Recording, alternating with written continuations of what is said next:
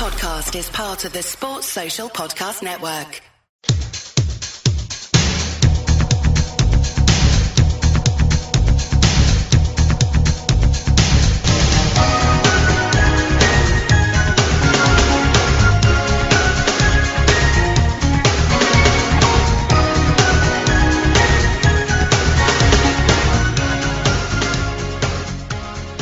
Hello and welcome to another edition of the Anfield Index Writers Podcast. I am Tom Holmes. Joining me as ever is Leanne Prescott. Leanne, hi, how are you? Uh, all good my end. Um, apart from the obvious downward news of Oxlade-Chamberlain's injury, had to get that one in straight away. Um, I'm a big Oxlade-Chamberlain fan, so obviously it, it's not the best news um, from a personal point of view, but also for Liverpool, a very very good dynamic player was in good form. Um, but other than that, yeah, good. Liverpool seem to be doing very, very well this summer uh, in terms of their transfer business. So lots to talk about today and two brilliant guests joining us. Yes, indeed. Two fantastic guests joining us. We've got two brand new guests on this show before. They're two new writers for AI and they're both called Scott. So first of all, we've got Scott Groom. Scott, how are you, my friend? I'm good, thank you, Tom. How are you? Yep, I am pretty good, pretty good. It's great to have you on. And also we've got another Scott. We've got Scott Geelan. Scott, how are you? Also good, thank you. Pleasure to be here. Yeah, it's great to have you both on. So we'll get straight into it. And we're going to talk about the midfield first of all, because Scott Groom, you've written an excellent article on what you call the midfield minefield, where basically you um you have a look at all the sort of the options in midfield and about getting that balance right. So I'll let you uh, take over to sort of introduce your article and let us know sort of what your overall thoughts were and any sort of guiding points for the discussion before we kick off. Okay, well, you sort of summed it up a little bit just there when you said about a bit of a midfield minefield. Obviously, the additions of Naby Keita and Fabinho this transfer window, uh, they're two massive signings, two great players that can offer offer so much to to Klopp's midfield in terms of just something a bit different with the ferocity and the aggression and the endless energy of, of Naby Keita and that, you know, he's got those marauding charging runs forward, a bit reminiscent of a young Stevie G and you know, he looks a really exciting player, uh, and obviously his defensive his defensive work's pretty good as well. But then you've got Fabinho, who's obviously more of a defensive minded player, but you know, we've all seen what he did for Monaco, especially in that Champions League run they had when they knocked City out, and the passes that he can thread, and he's quite dynamic at times as well. So he could be that player that break, breaks from deep. But what my worry is, is at times watching Liverpool last season when we played with players like Henderson and Milner and then perhaps Wijnaldum in the middle as, well, is that there was just a bit of a lack of industry in there. It looked a bit lethargic. Um, there was just not that sort of creativity there. So what I think Klopp's got to be really careful of this season is who to play when against which oppositions. Um, because if he plays too many of the same players, like for example, perhaps a Henderson, Fabinho, and Wijnaldum midfield should injuries happen or anything like that could be a little bit sort of laborious in terms of watching the guys. I think he's just got to be a little bit careful with how he how he selects things going forward into the season. Okay, so it's a really good summation and a really good place to kick off. So, um, Scott Geelan, I'm going to try and find a, a, shorthand for you guys. I might just go Groom and Geelan if that's all right. Geelan, um, yeah, just because otherwise, if I keep saying Scott, it's going to be impossible. Um, so Geelan, your overall thoughts on the article then, and anything you wanted to pick out to uh, sort of respond to? I, I think it was interesting because I agree almost wholeheartedly with everything that Rumi uh, said. Really, I think the the Oxlade-Chamberlain injury today is, has me concerned about the potential lack of creativity from the midfield. Um, I think the lack of obviously Keita coming in is, is a positive in terms of creativity, driving from deep, people arriving into the penalty area, getting kind of beyond Firmino, that kind of thing is, is a positive. I think Oxlade-Chamberlain also offered that. And I worry that we don't have another player who can offer that kind of thrust, offer that kind of creativity from deep, because I don't think Lallana can be relied upon because he's injured too often.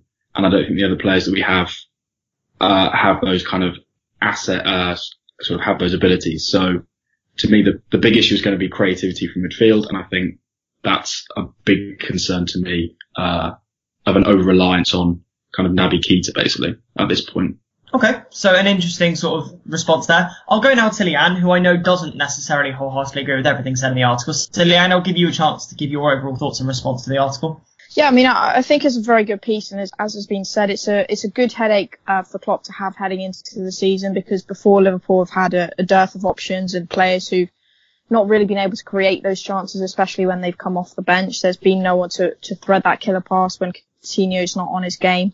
Um, whereas now heading into the season, we've got a real range of options. You've got an Naby Keita who's come in and has that diversity, has that creativity about him, has that almost arrogance to, to drive forward with the ball and take on the opposition. And then you've got Fabinho who will complement him. He adds that defensive um, security, that blanket to the back four, which we've needed since the Mascherano day. So two very good signings there, and, and that leaves one position, which is sort of the point in this article, is that you're, you, you have all these players fighting for one position. You've got James Milner, Gini Wijnaldum if he stays, Henderson, Lallana, um, Oxlade Chamberlain's out for the season, so not him, but Lallana, uh, not Lallana, Milner, Henderson and Gini, they were the, the trio against, um, AS Roma in the first leg, uh, when Oxlade Chamberlain went off and they did such a good job. So that, that in itself shows how far this, this midfield is progressing. And I think that's really exciting heading into the new season and, and does therefore provide Klopp with a dilemma. So it's interesting to see what he does with that third position, whether he goes for an attacking minded, uh, Nabil Fekir, someone like that, or if he looks to bring in uh, Jordan Henderson, who has that energy, has that bit of box to box nature about him, and, and, allows him to be more freed up because of Fabinho. So, yeah, very very interesting thing to be discussing.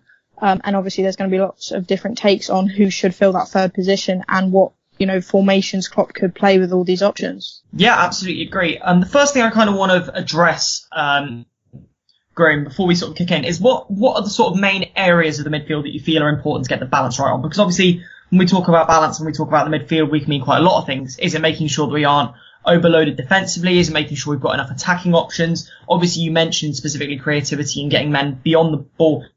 Would you say creativity is the main question mark that you have over this midfield in terms of getting that balance right, or do you think there are other areas that need to be addressed as well in terms of balance? And what to you is the sort of the most important elements that we need to be getting right in terms of balance. So do we need to be balancing attack and defense? Do we need to be balancing sort of creativity and then sort of having that control over the midfield as well? Or do we need to be balancing specific attributes from individual players? So is it a case of having a player who can dribble, having a player who can defend, that sort of thing? How would, what's your sort of take on the overall sort of look at what, what's important to try and find that balance?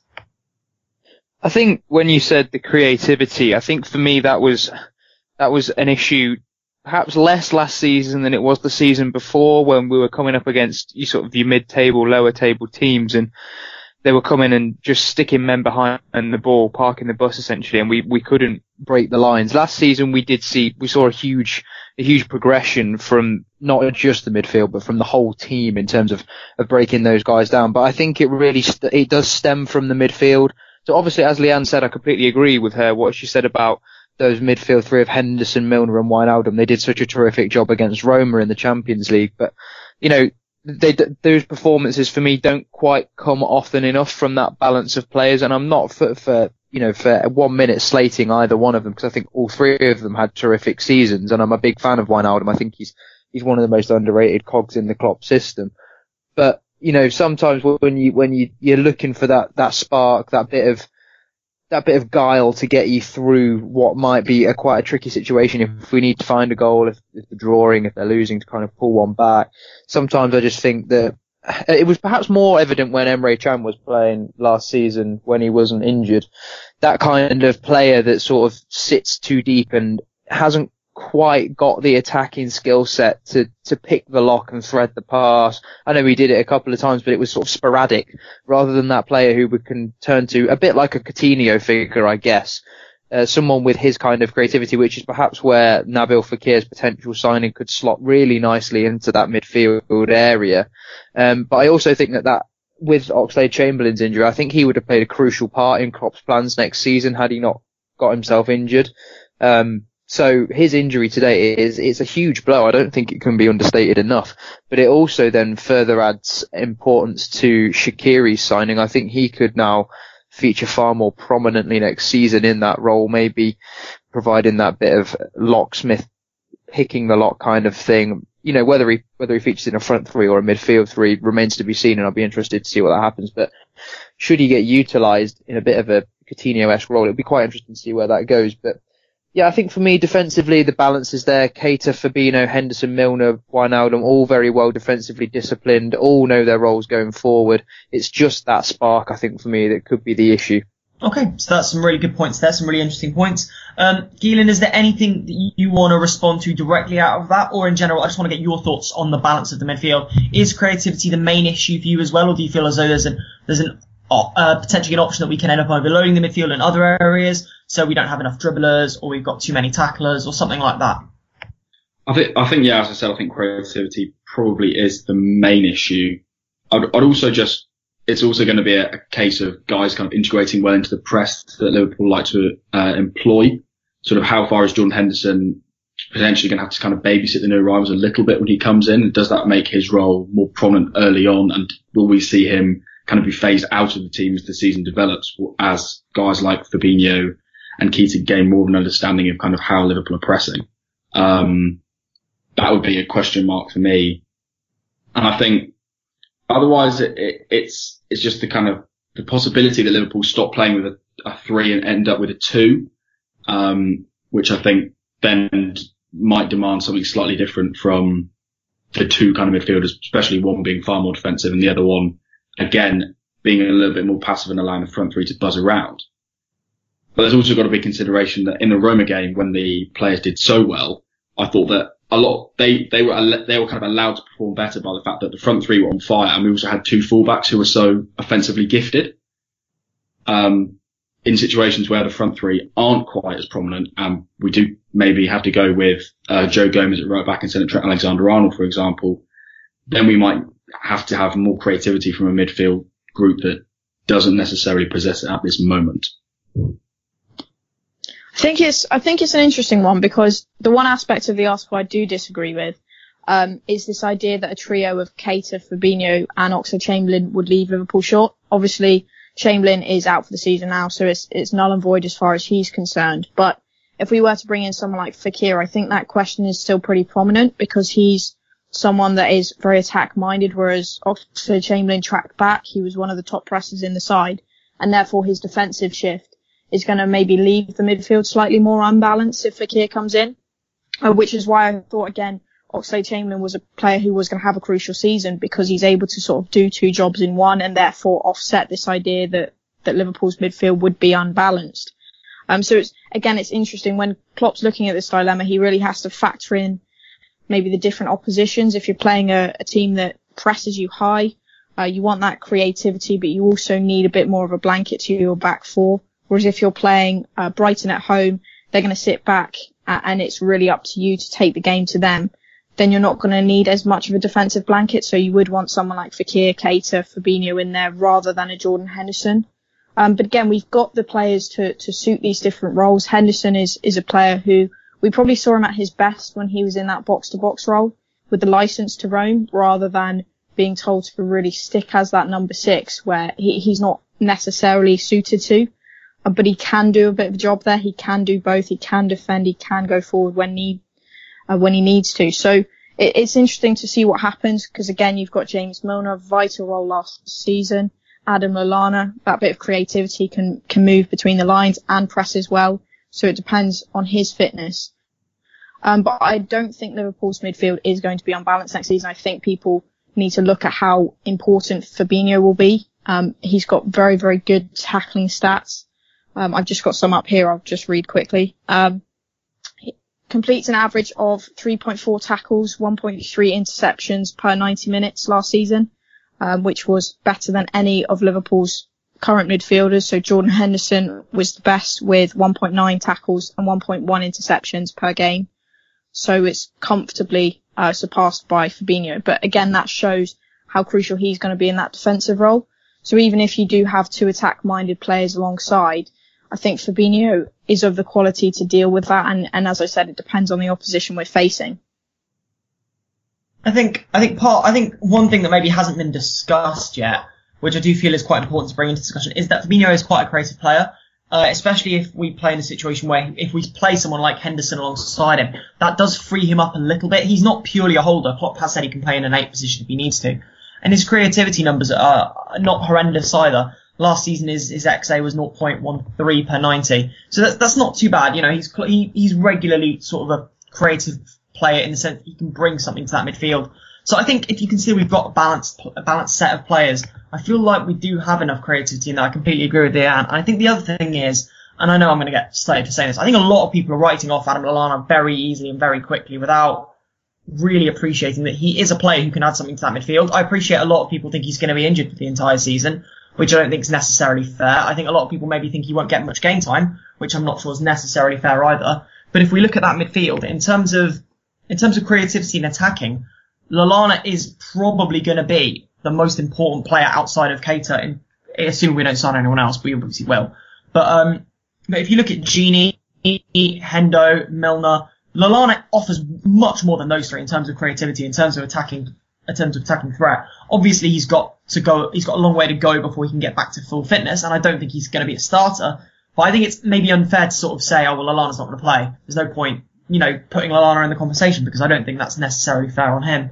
Um, so overall, I feel as though we do have got have got quite a few options. We've got two two excellent sixes in Hendo and. We've got two sort of shuttlers, two hard workers in Gini and Milner. We've got Keita, who is everything and phenomenal.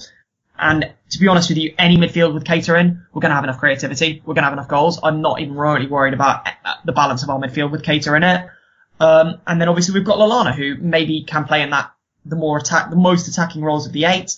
The other thing to factor in is if we do play something like a 4-2-4, obviously we'll talk about opposition in a minute, but in terms of formation, Klopp might go and play two out and out holders and then play a front four of um, Shaqiri, Salah, Firmino, uh, Mane, or maybe Sturridge, if depending on who who the options are.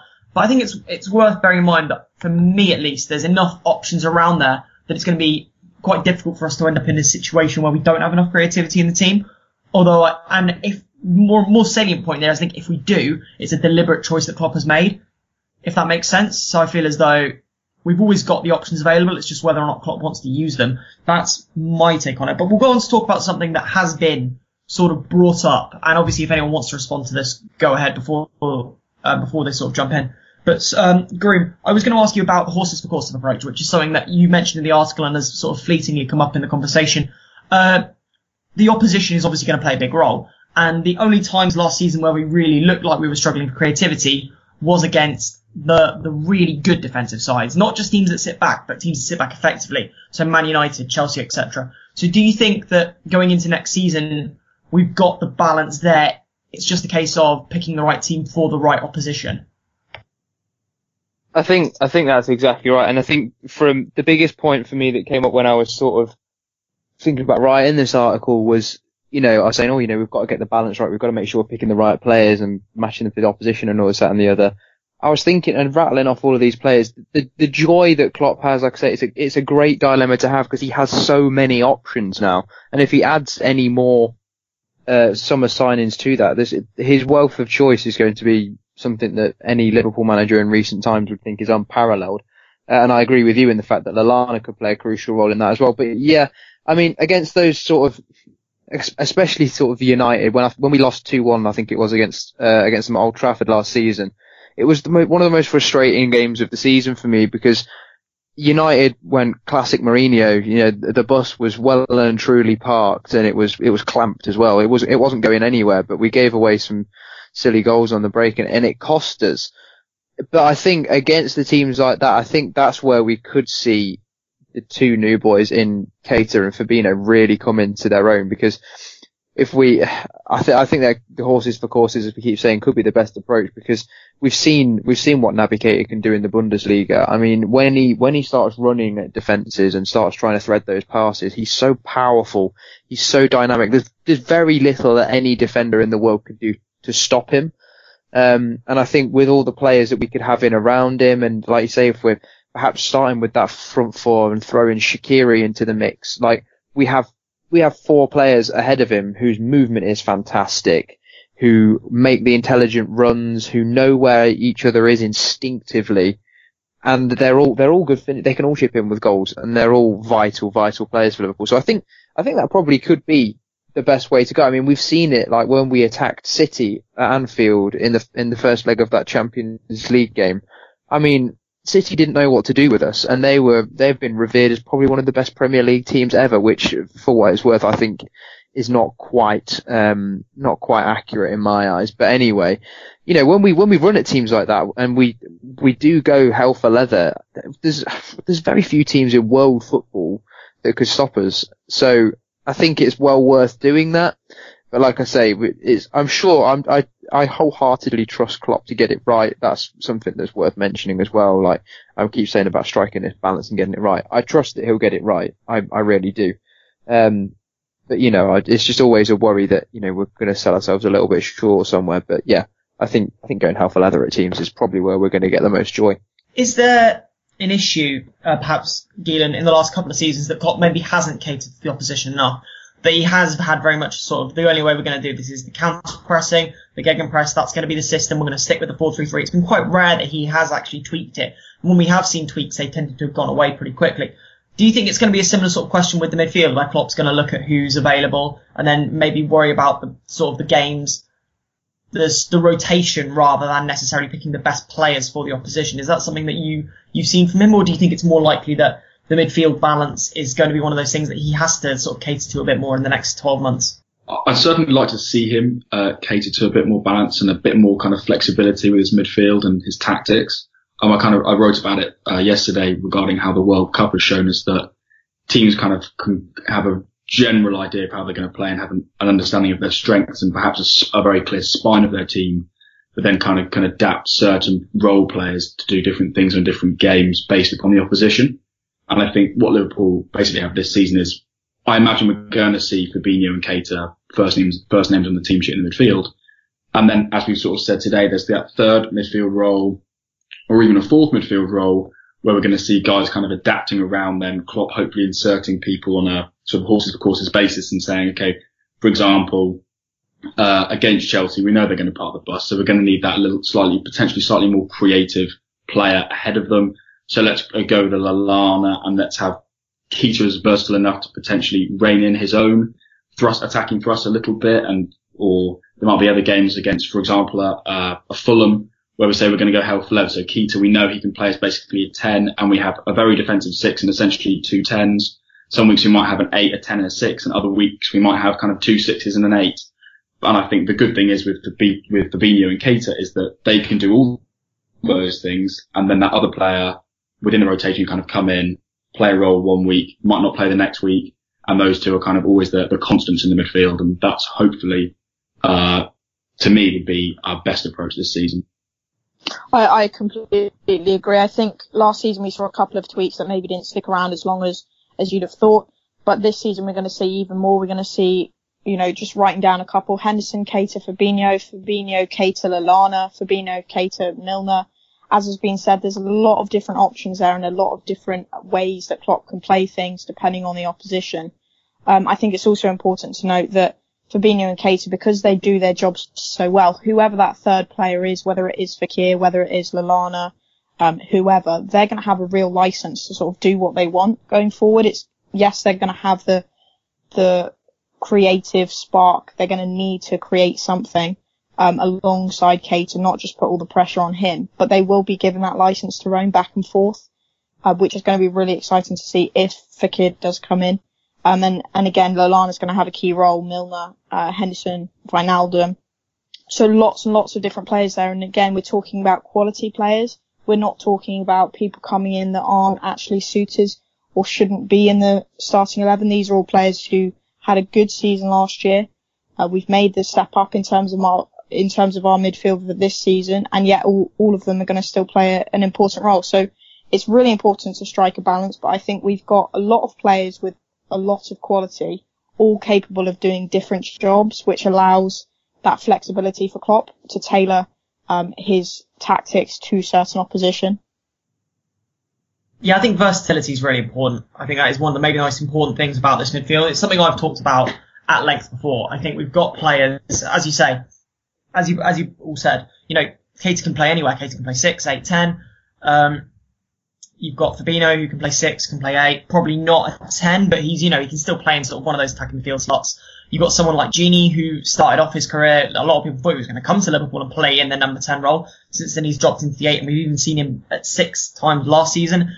Milner's super versatile. Um, Lallana's probably the only one who can't play a bit deeper, But again, that's not necessarily a massive issue. So we've got lots of options there of players who can play anywhere, and what that means is that you've got different players with different skill sets. And for me, this sort of balance focuses on the idea of players with skill sets, and I think we've got enough players who have got a multifaceted skill set that there's always going to be enough options to balance that midfield to what Klopp wants it to be. I mean, that's just that's just my take on it.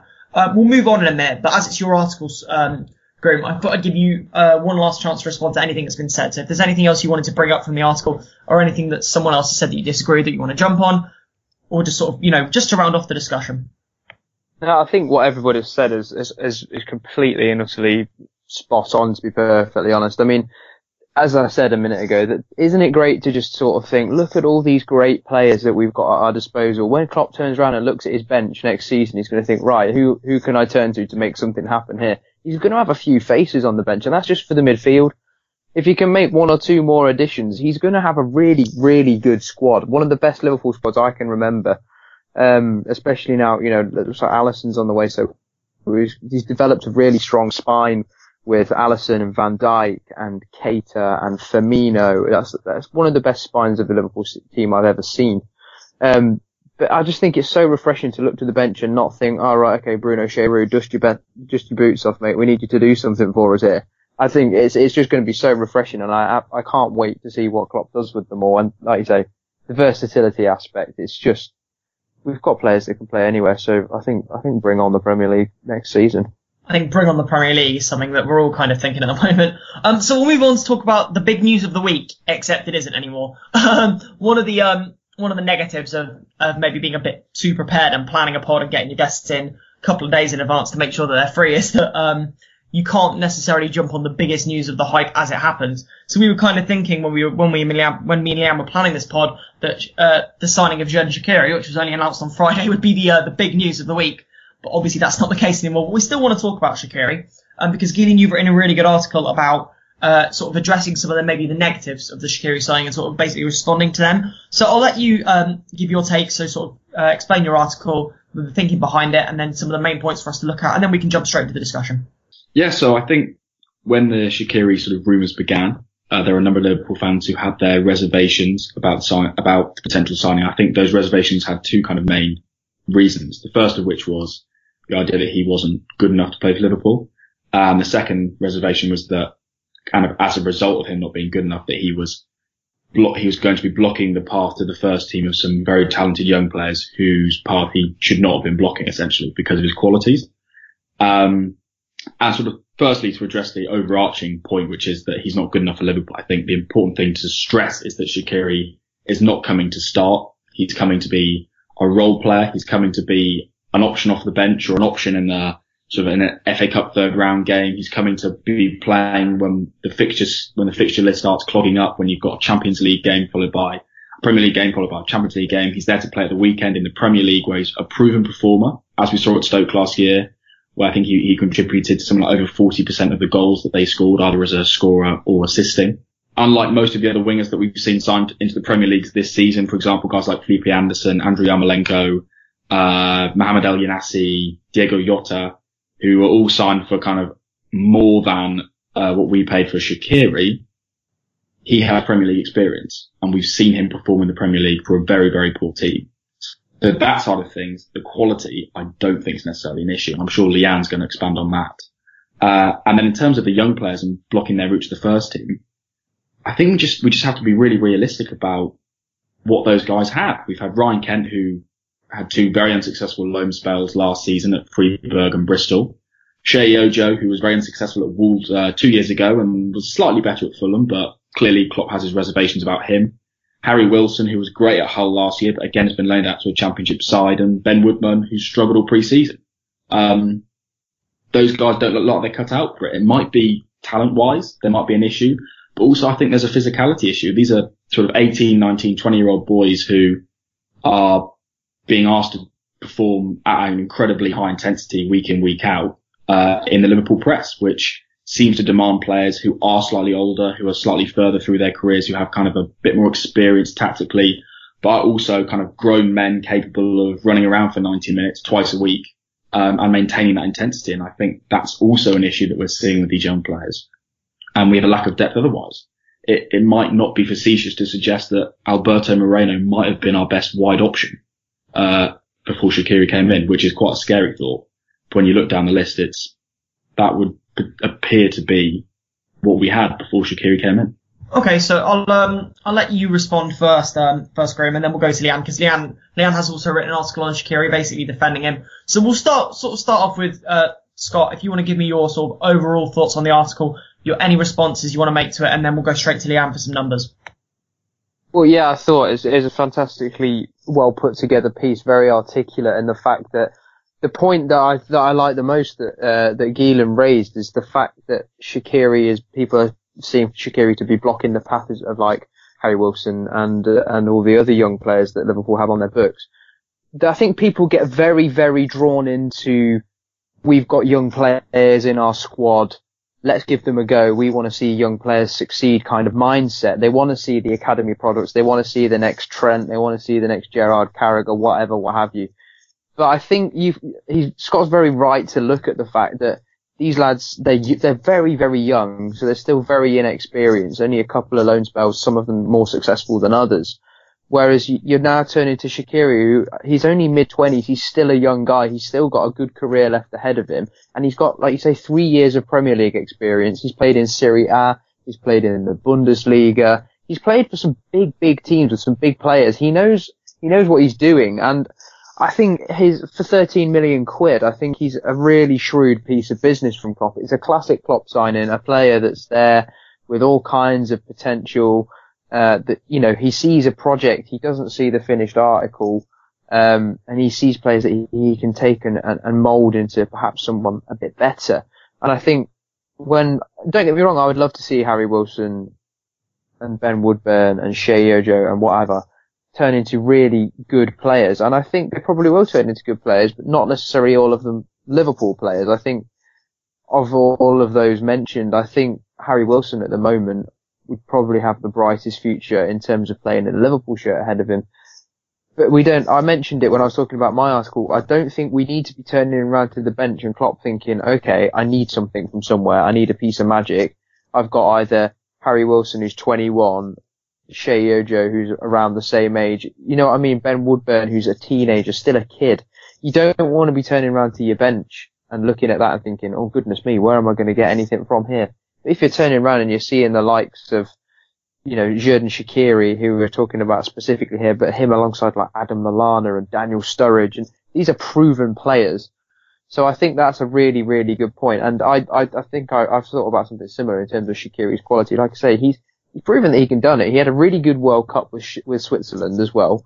Scored a couple of good goals, and just his all-round performances were impressive. So I think people are very keen to write players off because of who they've what club they've come from as well. And just because he's come from Stoke doesn't mean he's a bad player. I mean, we've got Wijnaldum from Newcastle, and he's turned out to be a fantastic buy. And we got Andy Robertson from a relegated Hull team, and look at the success that he's having.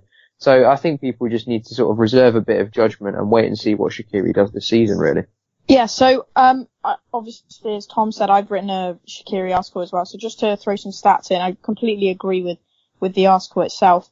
Um, so from an attacking perspective, Shaqiri scored eight goals last season, which was, of course, his best return uh, during his three-year spell at Stoke. Four goals and two assists in 2016-17, three goals, six assists um, in 2015-16. So good numbers there, and actually those numbers would have put him as fourth top goal scorer behind um, Salah, Mane, and Firmino. So again, that shows he has got something to contribute, whether that's from the bench or whether that's starting the the odd few games. Uh, remains to be seen, but he has got something to offer there that we maybe didn't see last season. And then defensive point of view, I think another main issue with Shaqiri was that he was lazy, therefore didn't fit Klopp's style and the, the demands of his system.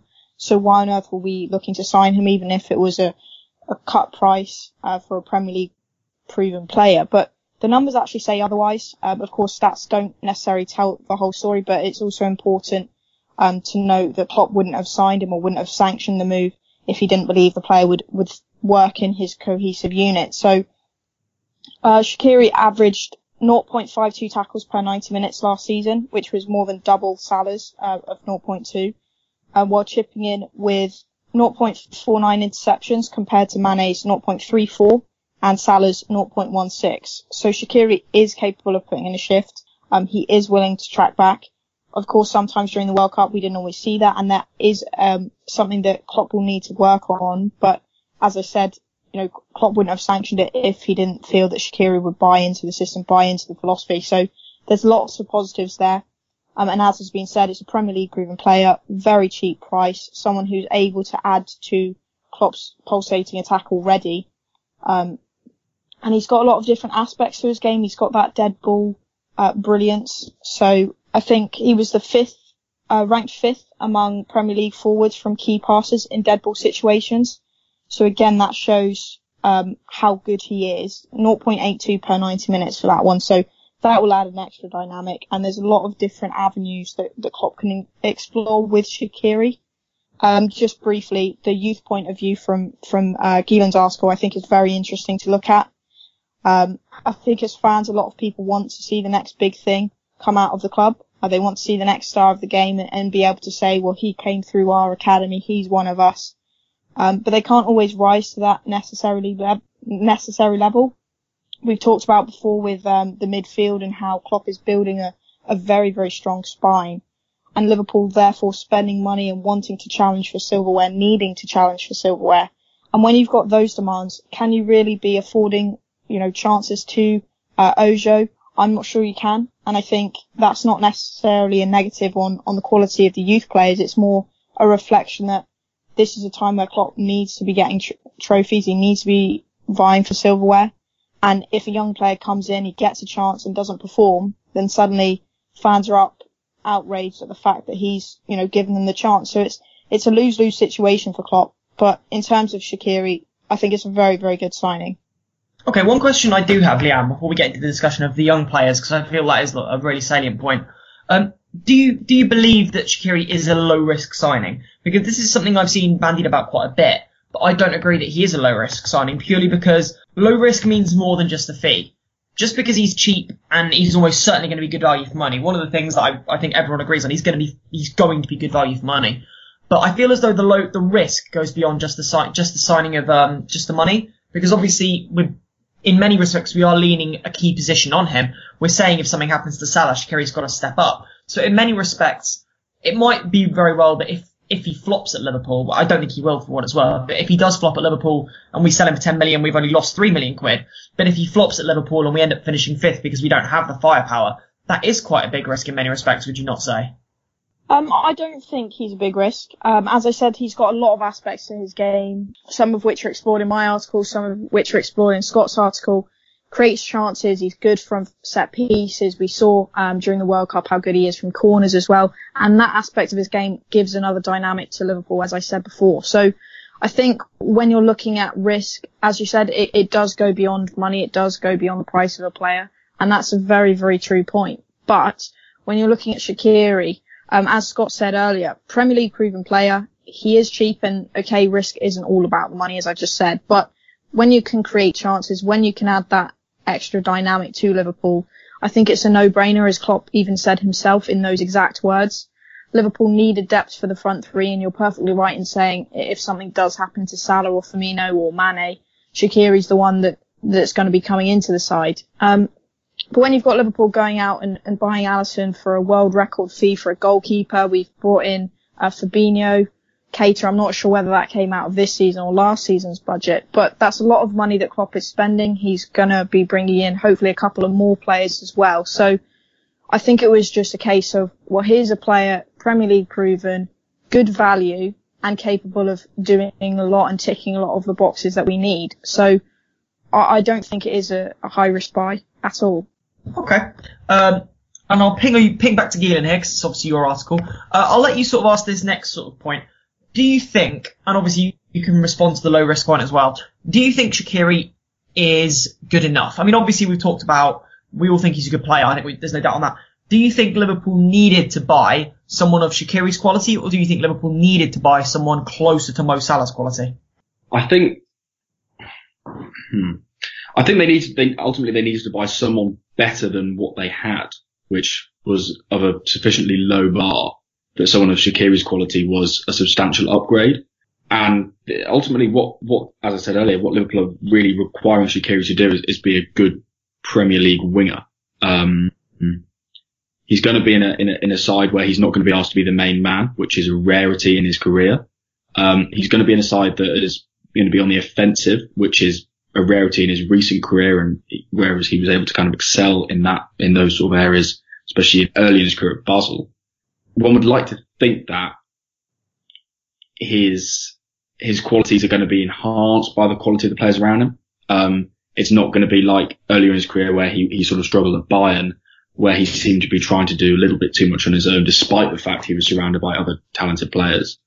So I, I don't think, and, and I do, I also do think that trying to sign a player of who was close to Mohamed Salah's quality would ultimately have been too expensive, um, given the other needs we had. The the goalkeeping need, need to find a number one goalkeeper. That is a horrible need that ultimately you have to spend money on.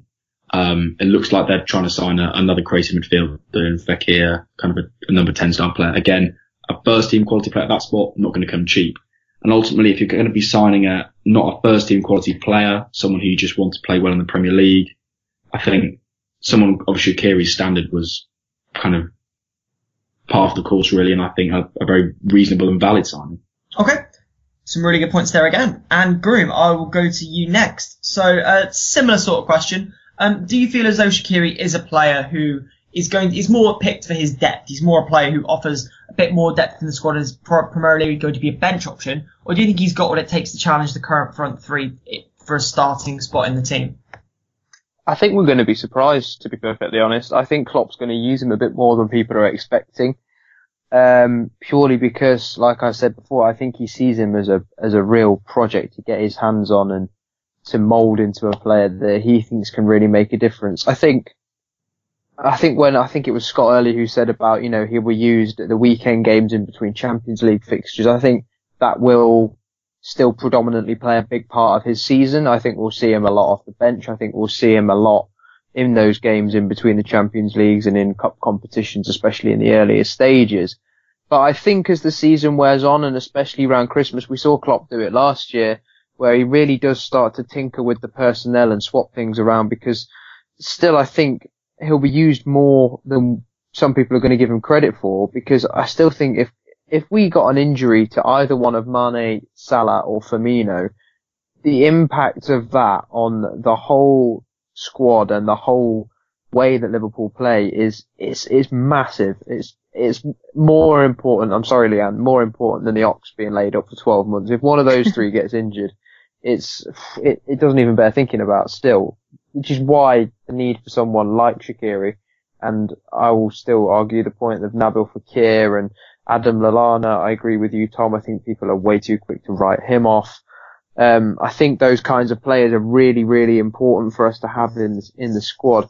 But like I say, I think he can play a really crucial role. We were going through all those stats earlier, and we were saying how impressive they were for for a season in the Premier League, you know, outperforming some of our guys in terms of his defensive work rate. Well, this is this is playing for Stoke. He was not surrounded by no no offense to Stoke or anything like that, but he was not surrounded by the greatest quality uh, there. Whereas here he's playing with he's playing with guys who've just come out of a Champions League final, a lot of whom have had great World Cups for their country. Um, you know, you, a guy who won the Golden Boot in the Premier League last year, one of the guys who's been revered as the most modern centre forward in the in the world as Firmino, and you know he's playing with all these brilliant players. And I am very much of the believer if you surround yourself with good people, then good things will happen. It's a similar kind of situation in football. If you surround yourself with the best players, it makes you want to be better. He's going to want to strive to be better, and I think we really will see something. I think he'll surprise quite a few people this season with uh, with his performances and as to how Klopp uses him. Okay, so lots and lots of positivity about Shaqiri then. Um, so one thing we haven't talked about just yet, we obviously want to talk about, is the, the young players. And um, I mean, I personally feel, I'm just going to jump in quickly on this one. I do feel as though you're bang on here. The young, the, if the young lads were good enough to be getting in this side, they'd be getting in this side. We wouldn't be buying Shaqiri if Wilson, Ojo, etc. were good enough to get a place in the team to begin with. Um, Harry Wilson has had a couple of good months at Hull but he's 21 now and he's yet to show any sort of impetus or any sort of spark. Um, he's been, he's never been anywhere near the first team picture, which to me just indicates he's not going to get anywhere near the first team picture. Because for me, if, if Wilson was going to be in the first team picture, it would, would have happened by now. And I think he's going to get flogged off to a championship club. Ojo, I'm a little biased on Ojo because I have friends. I've quite a few friends who, um, who uh, are massive Wolves fans who are season ticket holders of the Wolves and at Fulham, and they all said his attitude stunk. He was very, very poor. He was their worst player. They couldn't wait to be rid of him. So this is two clubs where Ojo was loaned that could not wait to see the back of him. And for me, that just screams of a player who doesn't have a future at Liverpool. Um, Kent, again, he's one of those where you look at the place he was on and people said his performances were very positive, but he doesn't really seem to have much of an end product at the end of it. And again, Klopp doesn't really seem interested in them. So we've got a lot of young players here that maybe are almost being bigged up because, as you say, people want to big up players because they want to see the next Steven Gerrard, the next Trent Alexander-Arnold. But for me, the key th- the key thing there is the difference. We've had Trent is the first player in what 15 years to come out of our academy that's likely to get into the first team. Uh, you know, since Gerrard, since Carragher. We haven't really got anyone in the in-betweening between the last, you know, 10, 15 years or so who's really come out of our academy storming. I mean, Sterling's obviously the main one, but even then we picked him up from QPR. So it's quite rare that we get players coming out of our academy that are good enough to play for Liverpool, and that's understandable because Liverpool are supposed to be an elite club. We are an elite club in many respects. We need elite players. And I don't think any of the young lads coming out of our academy, apart from Trent, obviously, and hopefully, although obviously it's a bit, bit early to say on him, Ben Woodburn, they're not necessarily elite players. So relying on them when we should be relying on players like Shaqiri is maybe, maybe too much. Um, but, uh, Gian will obviously go to you first on this one since it's your article. Anything you wanted to respond to on there or just your overall sort of thoughts on the young players? Yeah, I think, I think that if Liverpool are going to be seeing young players playing in the Premier League, I, I really doubt it's going to be in the attacking third anymore. Um, I think we're more likely to see more defensive minded players come through.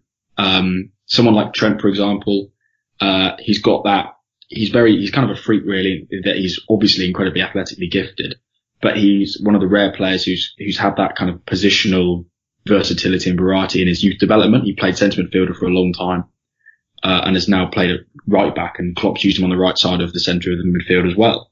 Um, that kind of tactical nous, I'm, I imagine is very unusual for a young player. Um, as well as kind of his athleticism, his ability, his quality from dead ball situations. Um, he offers uh, a very, very wide range of skill to a very, very young man.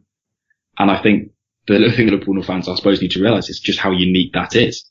Um, as you said that we haven't seen kind of a young player come through 15 years except for Raheem Sterling in the middle.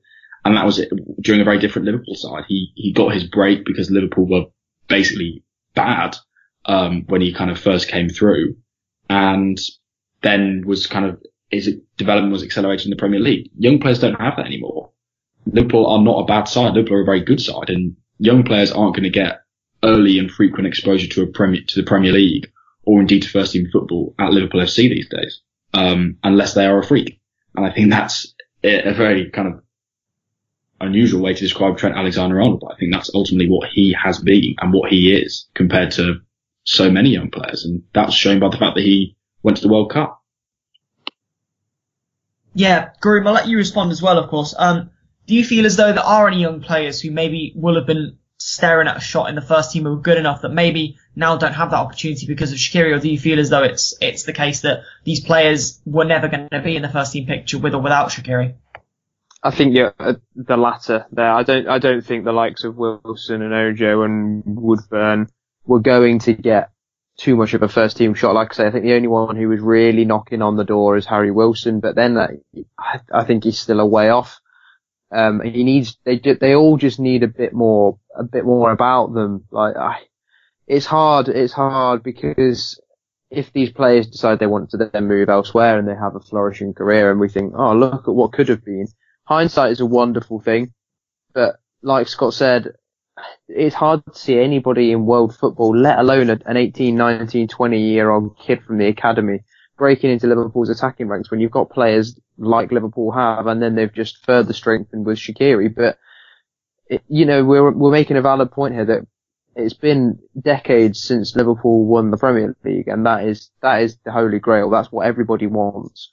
Yes, we came close to silverware last year in the Champions League, uh, but it wasn't meant to be. And it is getting closer, but it, I've I wholeheartedly agree with the fact that we need we need a bit more we need a bit more now. We need a bit more experience. They need that wisdom, that sort of stuff to draw. And then the point about Trent is, is, is quite brilliant, to be perfectly honest. I mean, this is players that are coming through Liverpool's academy are always going to be now put against the benchmark of those that have come through before them, and they will always be the ones that people remember. So, you know, a young defender comes through, he's the next Jamie Carragher. A young midfielder comes through, he's the next Steven Gerrard.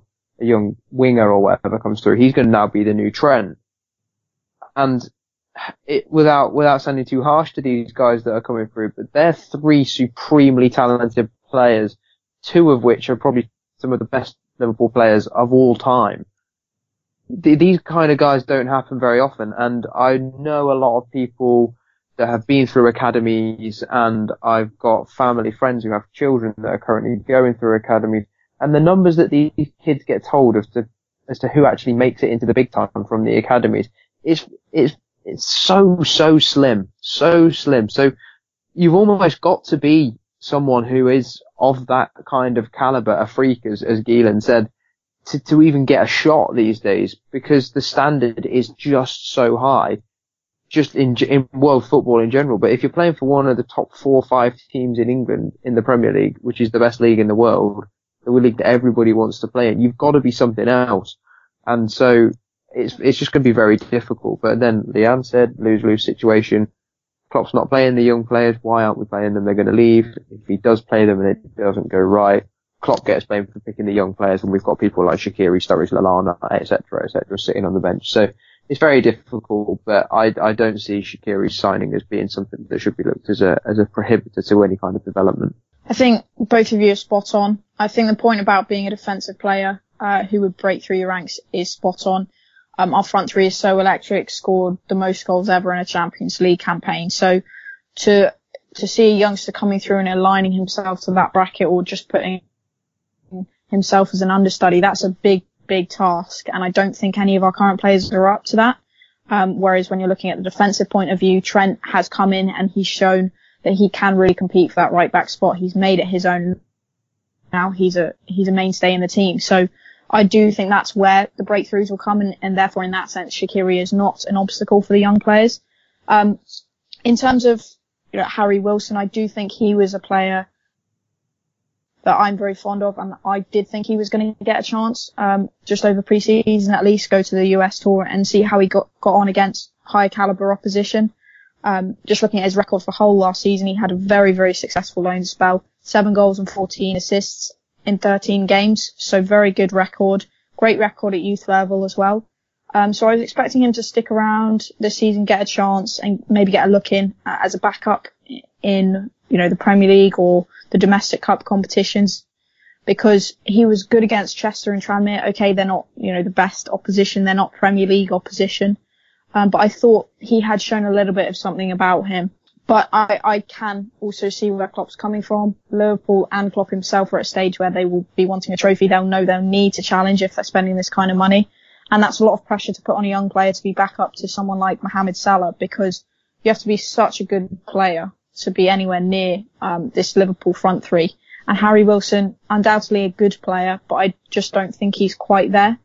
Um, and then in terms of his future, I, I sort of agree with Tom. I think it was a now or never point in time. He's 21, um, had a good loan spell at the championship, as I said, and so that was his chance to really kick on. And it it wasn't that he didn't take it. I just don't think it's the right time for him to get it, and therefore I don't think he ever will.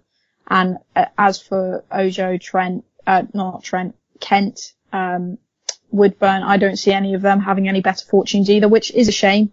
Um, as I've said before, fans just want the next big thing to come out of their academy, and I completely understand that. But I do think they're going to find it hard. Um, do I blame Shaqiri for for providing an obstacle? Absolutely not. Liverpool need depth. They need quality players here and now. They don't need, um, you know, young players with a promising career in five or six years. If if you want to win the Premier League, you need someone off the bench who can make a difference straight away. And I do think Shaqiri's more up to that task. So I, I can understand where Klopp's come from with the Harry Wilson loan. Um, I just think him in particular, it's a bit of shame. One thing I would say before we move off it, not to get too off topic, but with Woodburn, he is 18, whereas the other lads are 21 now. So with some, with Kent, with Ojo, with Wilson, they are at now or never points. They need to be because at, at 21, if you've not made it, you're going to struggle really. If you're not playing for a Premier League club by the time you're 21, it's going to be a tough ask to get to the very, very top of. Football, whereas Woodburn's only 18 and there's still a lot of promise about him, so I wouldn't necessarily be surprised if he still makes it. Um, in terms of Shaqiri, I mean, this is a signing that I'm not overly enthused about, but I appreciate the fact that signing someone like Shaqiri allows us to make a signing like Alisson in goal, which for me was the main thing I wanted from this window anyway. So for me, it's sort of a, it's a win in the sense that we've got what we want. In many respects, we've got a player to fill a gap. Maybe not the best player we could get in that position, but certainly the cheapest player we could get in that position that's good enough. So for me, that's my take on it. I feel as though he does have to improve. I don't, I don't think he's come, my, part of my issue is I don't think he's come into the club as a finished article. I think his underlying numbers are good enough to suggest that he can improve and just that he will find the consistency and the end product that he's been lacking up until this point in his career. But for me, it's still a question of Shaqiri does need to improve at Liverpool. It's just a case of him actually doing it, if that makes sense. So all the all the raw elements are there, but I do feel he needs to show more than he has demonstrated in the last few years. Um, is there anything that anyone wants to add before we go on? I'll go to you first, Groom. If there's anything you want to add, and then if there's nothing, you can go straight to plugs. So anything you've got coming out on the site in the next few days, you want to you want to push. Yeah, I I I kind of disagree with your last point to be perfectly honest, Tom. Um, when you say Shaqiri is not coming to the club as the finished article and it's perhaps a little bit of a concern, I felt I feel a bit more comfortable with the Shaqiri signing than I did with us signing Mane back when he joined us a, a couple of years ago. Yes, he'd had a good season at Southampton and he was looking great, but was he worth, was he, was he Liverpool caliber? Was he worth 34 million quid? I don't know. I was, I was unconvinced and I said, I'll, I'll let Klopp prove me right. And he did. The same, the same was said with Firmino. Like, I didn't really know too much about him, but his numbers looked good. I wasn't entirely sure he was worth nearly 30 million quid. But we've, you know, I know he was a Brendan signing and everything. It's probably the best parting gift anyone's ever given us. Um, but, you know, I wasn't convinced that he was going to be anywhere near the player he was going to be now. The same goes for Salah as well. I mean, there's a lot of players in that Liverpool team that I think come to us not as the finished article, but we've got a manager who gets the best out of people and he can take people to that next level. Uh, and as well as like existing squad members as well, like Jordan Henderson's game has gone massively on an upward curve. Dejan Lovren, um, even for a stint, I'm, I'm probably going to get laughed at for this. Alberto Moreno even improved a little bit um, under Klopp for a short period of time before his true colours once again came to the surface. Um, but you know, I think I understand where the where the skepticism comes from with Shaqiri, but I I'm very much a firm believer in what I said earlier. The fact that I think I think he might he might well surprise a few people uh, with what what he can offer actually. I, I agree and I disagree with that. I do think he will surprise people and I do um, understand that maybe the less positive comments about him and his potential laziness and whether he fits the style. I do think he'll be a very good signing and a very useful option for Liverpool over the course of the season. But I do disagree. I do think um, is not someone I'm looking at when we signed. Like, oh yes, I prefer uh, I feel more comfortable about him than when we signed Mane. I think Mane and Salah had both maybe proven themselves a little bit more. That's not to say Shaqiri hasn't, but Mane had that little bit more about him, that little more verve where you're thinking, yeah, he could come straight into this starting eleven and really add something special. Um, I'm a big Shaqiri fan, as I've said throughout this podcast, and I do think he'll do well, but I didn't necessarily get that same vibe. Um, it, purely because everyone knows he's not come in to be part of that front three probably. Um, it's just a case of, of timing. Whereas with Mane, you're, you're looking at it and you're thinking, well, actually, Klopp's probably buying him to be a mainstay in that team. So you're looking at him slightly differently. Um, and then as for Salah, I, I think he was doing so well at Roma that I never really thought about his struggles at Chelsea. So I did just think he was a very, very good signing to begin with.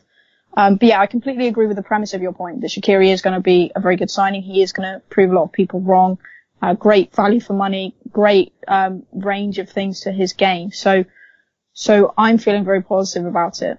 Leanne just had to jump in there because she knew I, I, I, I don't, I don't agree to the extent that I feel both Salah and Mane came to us off the back of two excellent seasons. They both scored at least 10 goals in both league campaigns, whereas Shaqiri's never scored 10 goals in a league campaign in his career. That's my issue in terms of output. That's what I mean when I say he needs to improve. He's, he's never hit double digits in, in, in a league season, which for a player coming to Liverpool as a backup winger, you need to be doing, in my opinion. Um, I'll let you go now, Geelan. Is there anything you want to add? And then is there anything you want to plug? No, there's nothing to add. I think, everyone's kind of summed it all up very nicely, and we've had some different opinions as well. And I think that's is. I think Leanne's spot on that it's it's about timing. I think if if Liverpool had signed Shaqiri, um, sort of the Shaqiri of today, perhaps when they signed Mane, uh, back you know back in what was it 2016, then I think we might we might have seen it a little differently. We might have seen them see them almost the other way around, but I don't know. I think I would, I would agree with you both that I think Shaqiri is not, I'm not as certain about the transfer, but at the same time, it's a necessity. Um, and it's really nice to be able to get that necessity for a cut price in the way that we're not, unfortunately, being able to get the necessity of a, a good goalkeeper for a cut price. Um, but no, that would be, that's it for me. And I don't have anything to plug either at the moment. no plugs. Uh, Groom, is there anything you need to plug? Sorry, we didn't get around to that first time round. Yeah, that's right. I got quite embroiled in that argument. I'd just like to quickly add again. I think it may be the price tag that sort of worried me about Mane, but like I said, I think I think I agree with you all again. Um, just got to wait and see with Shaqiri. I think I was being very optimistic. Um, in terms of a plug, I'm actually working on a piece uh, which should be out either this weekend, or early next week, all depends on today's massive updates with a certain Alisson Becker. I'm I'm looking at uh, I, a few people have touched on it today about the whole net spend FSG out kind of brigade people. I think I think this may well be the catalyst for something that perhaps starts to win a few more people round to John Henry and Fenway Sports Group's uh, ideals and, and what they're what they're envisioning for the club. Um, perhaps why this kind of investment hasn't come sooner, and that might well be in the shape of Jurgen Klopp. But yeah, that should be out like later this weekend or early next week. So, and then I'm on a bit of a hiatus because I'm currently moving in house. So busy times. And Leanne, anything you need to plug? Uh, yeah, so I've got quite a few things. Um, I've got a piece out discussing one of the questions posed in the AI subscribers Facebook about how Klopp has built a backup side stronger than the first 11 he inherited from Brendan Rodgers. Um, so a lot of people have been commenting like, isn't this a really obvious thing to say? But actually, when you look at the two teams, I think it just reinforces how much progress Liverpool have made. Um, and it really puts into perspective those early, um, questions about whether Klopp had actually made a difference and whether he was the same level as Brendan Rodgers. So I think we can all agree that that's been very much put to bed now. Um, so that's that's out now uh, to look at, and then obviously my Shaqiri article, um, just a bit of more of a statistical basis on Shaqiri um, and his output and his defensive stats. Uh, but go and check that out um, if you want some more Shaqiri information. Other than that, I've got a first piece going up for Carl's um, Some Green Grass website. Uh, so that's a non-Liverpool related article, but definitely a website everyone should check out and look at their Twitter. Some very, very top articles on there. Um, and then my Reister article is out in the coming days. Now the World Cup is over. Um, so I'm hopeful we won't see too much more Twitter fume, um, about that one that Carl received, but we'll have to, um, watch that space. And of course, a Gini Wijnaldum article, um, I'm currently working on given his speculation about, uh, maybe a summer switch elsewhere. So lots and lots going on. Um, other than that, just obviously continue listening to the show and we've had two brilliant guests on today yeah, check out um, check out both of our guests on Twitter. Check out all of our guests on Twitter. Check out Leanne on on Twitter. Obviously, check me out on Twitter as well if you don't uh, hate me. Um, so I've got two articles out at the moment. Um, one is on goalkeeping errors, which suddenly became very poignant. Um, Dan Kennett did a piece about did a piece of stats, sorry, about goalkeeping errors in the Premier League over the last five years. So I had a look at um, where Liverpool sit in terms of goalkeeping errors over the last few years, and just for fun, I decided to throw in Alisson's numbers because they're about five times, well, no, they're about twice as good as Karius's numbers. So suddenly, this this uh, that article suddenly become a bit of a heat, a bit of a hit. And um, I've written a piece last year, last summer. I wrote a piece on how I thought Liverpool could win the Premier League. Uh, this summer I've written the same piece again, why I think Liverpool can win the Premier League. Not necessarily that we will, but just that we've got everything in place to win the Premier League. And I think this summer's might, in many ways, it's going to be maybe a little bit closer in terms of where we're at, but I think it might be further away because in the sense that last summer I wasn't necessarily sure any any of the opposition would be phenomenal, whereas this summer I think everyone's kind of sure City are going to hit the ground running. Um, but yeah, just keep please keep listening to this pod. It's a really really great pod. I think me and Leanne put a lot of work into it, and we always get fantastic guests on. You guys have written two brilliant articles, and you've come on and made some fantastic points, uh, and that's what it's about for me. Um, the guests, and they make it happen. So um, yeah, thank you so much for coming on, both you guys. Thank you very much, Leanne, as ever. Thank you so much for listening. We will be back next week, same sort of time, I imagine, middle of the week. Uh, but until then, uh, hopefully Alisson signs in the next couple of days, and up the Reds.